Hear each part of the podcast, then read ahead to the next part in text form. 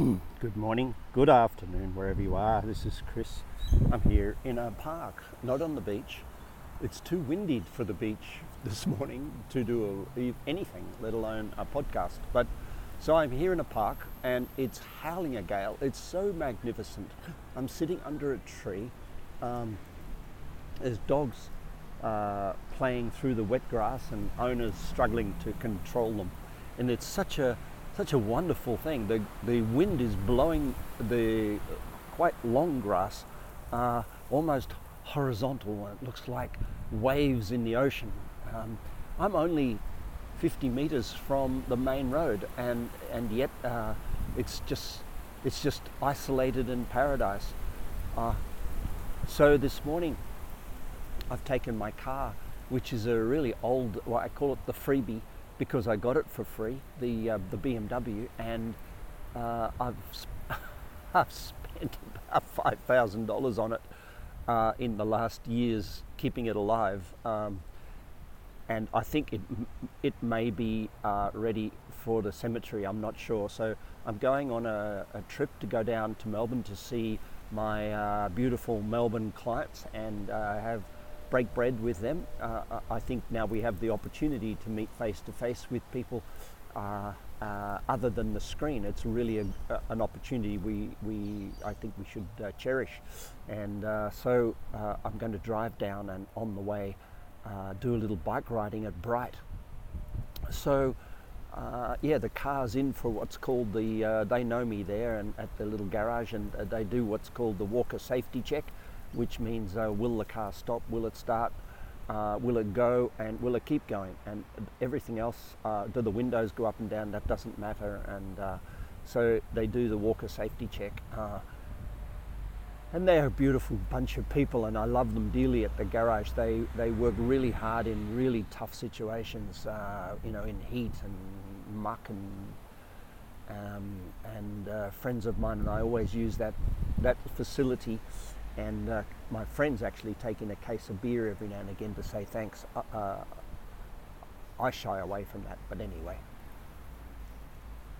It's so beautiful to remember in our lives that good old fashioned face to face interaction uh, and the quality of delivery that a person puts their hands on, they put their heart and soul into it, um, becomes, I think it's going to become the differentiator in the future. I, I, I don't believe, I think we've been through a period where Chinese manufacture of everything uh, and soulless delivery of anything in a shop that is mass produced and the shop just uh, passes it forward.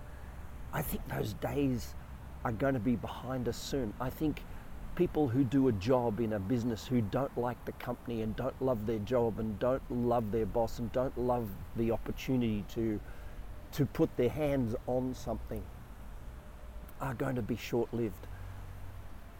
It reminds me of a really great story. I was working uh, when we had our offices in New York with a company called Blue Brick Design, and Blue Brick had a contract with many companies, but the biggest one was Nickelodeon and they were uh, uh, briefed to create character and characters and to design, not do the uh, animations or anything, but to create.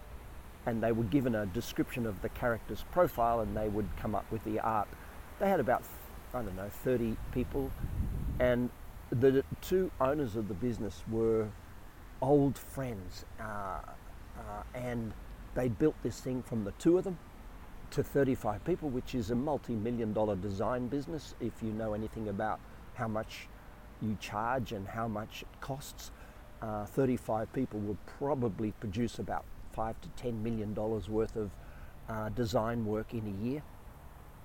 Uh, so it's a very lucrative industry to be in uh, because the cost of the 35 is quite uh, low compared and they had very beautiful offices and uh, these two were at each other's throat and i was asked to come in and help them uh, and we sat in an office and they, they showed me all the management consulting papers that are, they'd had consultants come in and they said they'd tried this and done that and been there but what had happened at the end of the day they had to confess that really the issue wasn't the profitability or the mastery of the business. It was that they had both uh, extracted quite a lot of wealth from the business as it was. The business kept growing and therefore drawing their wealth back out of their pocket into back into the business and, and they both bought uh, apartments in New York and uh, were starting to build family and what have you and yet the business kept growing and sucking money out of their pockets and and leveraging their mortgages and and you know keeping in a sense keeping them poor and they looked at letting other people come into the business to cash out a bit to the, the uh, equity investors and they uh, couldn't really get it across the line the equity investors would always pull out just at the last minute which is a great form of contraceptive by the way Okay, so I made a joke. Uh, so where was I? Yes. Anyway, I sat down with the two guys. I said, "What's really going on? Why are you at each other's throat? And why would you sell such a great little uh, concern that you've spent all this time?" And it turned out sitting uh, around a table in the Hamptons at a beautiful uh, hotel that we booked for a weekend away to work through all this stuff. It turned out that they'd just lost interest in what they were doing. It was had it, it had become a churn. It turn up in the morning at uh, you know the usual New York time, 10 o'clock in the morning. Open the doors. Uh, everybody filed in at about 10 o'clock at night. Everybody filed out again, having eaten pizzas and junk, gone to the gym a couple of times, and what have you, and gone home to an empty house or to a quiet house. And this this sort of lifestyle was just killing them. And so I said to them, what was the last thing that went out from your company to Nickelodeon? What was the last character, the last brief you, fulfilled for Nickelodeon? And they go, oh, it was the, the seventy thousand dollar, uh, uh, let's say, let's say the seventy thousand dollar Happy Man or something. And I said, what did it look like? And they go, we have no idea. We put it into the contract team, and we have a project manager working on it. And I said, do you think that might be where you've gone south? Do you think the fact that you don't touch anymore the output of the business has turned it into a, uh, an ATM machine that, yes, you really appreciate the ATM and what it does for you, but that doesn't keep you engaged. And I wonder if Nickelodeon know that too they're starting to get the feeling that they could hire some of your people and pretty much get the same result and shortcut a lot of the overhead that you have as a result of the size of the business.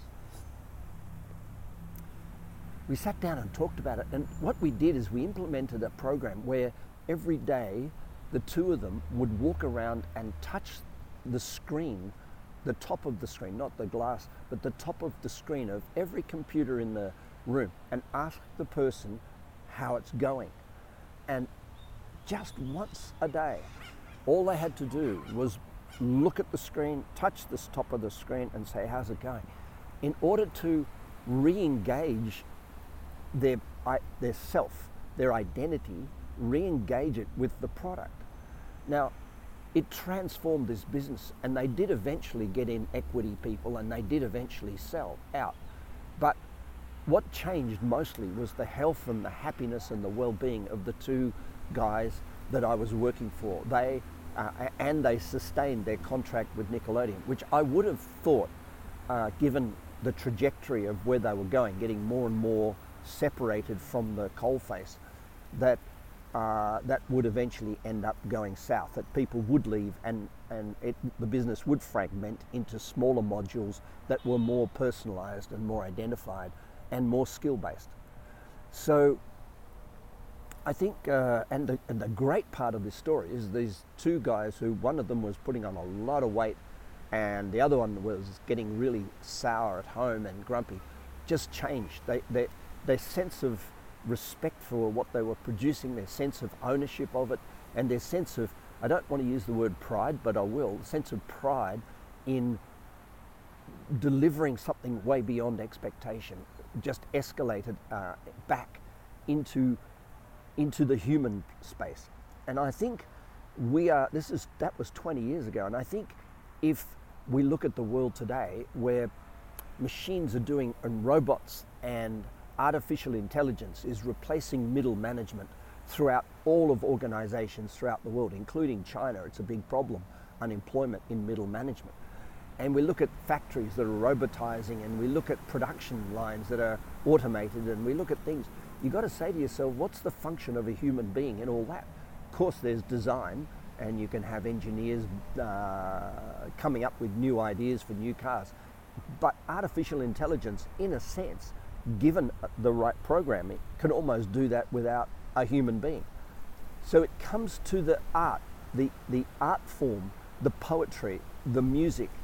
It comes to the, the humanity of our, our being and our engagement. And I, I, again hesitate to say it, but our love for what we do that transmits across a table or through a conversation and into the heart and mind of the other person so they're buying more than a contract. They're engaging in more than a transaction. Uh, they're engaging in a humani- humanized commu- communication at a very, very conscious level with other people. There is a paper, you can download it from the internet, called uh, uh, Conscious Communication by my friend in New York, Lou, Dr. Lou Cox, C O X. Uh, not, okay, so you know how to spell it. So Dr. Lou Cox and Dr. Cox, uh, or as I call him, Lou, uh, is really famous for his work with Bon Jovi Band and, uh, and has worked with some of my m- most uh, senior clients. Uh, and Lou has the ability to differentiate between the ego and communication. So, conscious communication is a bit of a lumpy article, but it's worth a read. And basically, he's talking about radioactivity. When you, when you have a tender point, let's say someone says you're fat, or someone says you're tall, or someone says you're stupid, or someone says you're not uh, good enough, if that point in you is radioactive and you zing on that, communication stops and it's, that's as far down into you as you will allow communication to go. So, sitting around a table, uh, communicating with a group of people in a meeting, the radioactivity of the people in the meeting will determine how conscious the conversation can get. When the world is heading in the direction of conscious communication and transmitting of product and service with love and kindness and care and consideration, so there's a humanitarian, uh, humanitarian uh, transaction. It, it would seem to me that the more radioactive people are, the more they trigger, the less conscious they can deliver their service or their uh, product or their uh, communication or their contract.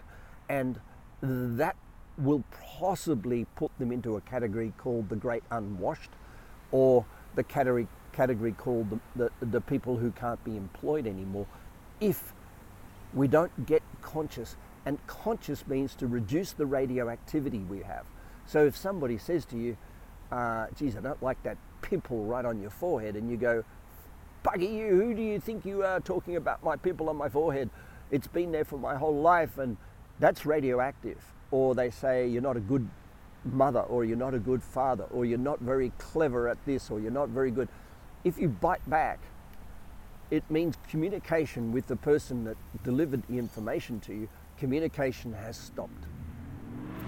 That's as deep as you can go, ever.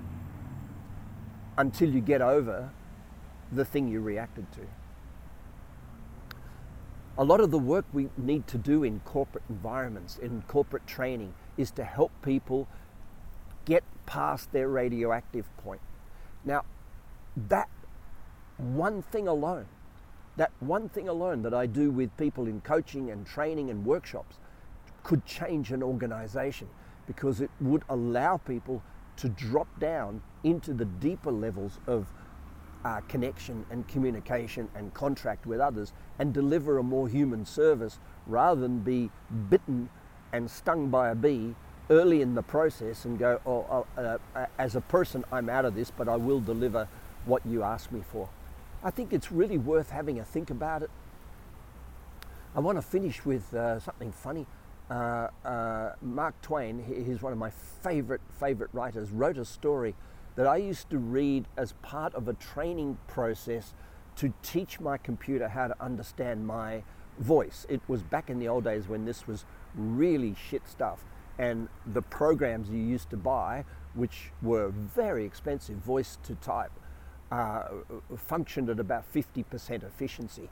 And I used them over and over again, but every time you upgraded, you had to retrain the uh, retrain the app or the software.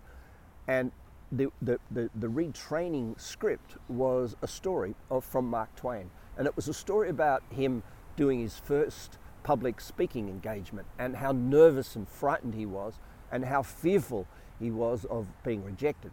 And so he wrote into the script of this story uh, a hilarious joke. And then he hired people to sit in the audience, scattered around the audience, and laugh at the appropriate moment, and therefore engage everybody else to realize it was really hilarious and laugh, and therefore encourage his speech to work really well. So he did so. The problem was that there was a very large lady in the audience who laughed at the wrong time, and everybody, and it was a very sad part of his story and so all the people he hired thought that they'd miscued, and they started to laugh too at the saddest part of his whole story, which, which made the funny part really sad. And he tells this story, it's absolutely mind spinningly funny. I wish I could find that, that short story of Mark Twain. I really can't remember what it was called, but it was about a speech he had to give. I, maybe if I really, really search hard on Google, I'll find it. But it's it's really it's only a 10 minute read but it's mind spinningly hilariously written. It's great to have joy in your day. It's great to have a laugh put a smile on your face and please share that with other people. It really does change the world around you. This is chris. Have a beautiful day. Bye for now